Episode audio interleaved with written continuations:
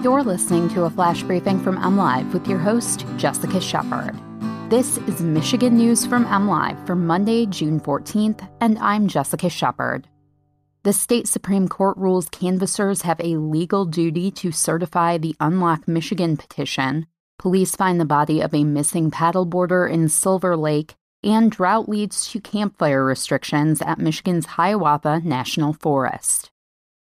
The Michigan Supreme Court ruled Friday that the Board of State Canvassers must certify the petition signatures of a group looking to force the repeal of the state law Governor Gretchen Whitmer used to issue emergency orders at the start of the coronavirus pandemic last year. The High Court found that the canvassers have a quote legal duty to certify Unlock Michigan's petition, which seeks to remove the 1945 law from the books the Republican backed group submitted more than half a million signatures last fall in a petition drive amid the COVID 19 pandemic.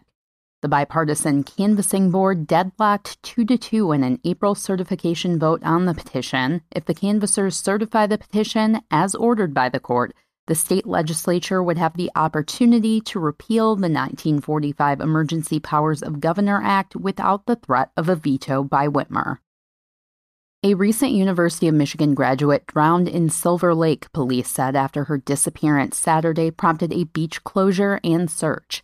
A man and a woman were stand up paddleboarding together on June 12th at Silver Lake at Pinckney State Recreation Area, police said. At some point, the man went back to shore and then returned to the water to look for the woman, said Derek Jackson, spokesman for the Washtenaw County Sheriff's Office. The paddleboard washed up onto the shore, prompting a police search for the woman, Jackson said. On Sunday afternoon, the 23 year old woman was found. Police are notifying her next of kin, according to Jackson, adding that the notification process could take some time as the woman was a foreign national.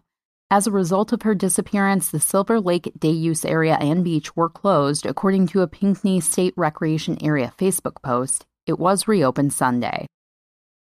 As drought conditions worsen across much of Michigan, officials at Hiawatha National Forest are prohibiting charcoal grills and restricting campfires, with the exception of those in Forest Service fire rings.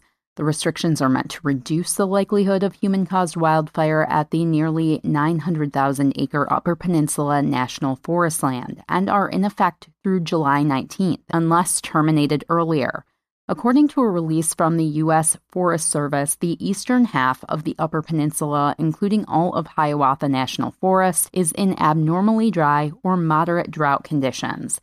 Additionally, winter storm damage and late season frosts that killed emerging leaves have worsened the fire risk by creating abnormally high amounts of dead fuel and tinder. The U.S. Forest Service also wants to remind visitors that fireworks are not allowed on national forest lands. You can always find the latest Michigan news by visiting mlive.com and make sure to follow us on Facebook and Twitter. We'll be back here tomorrow with more Michigan news from MLive. Thanks for listening and have a great day.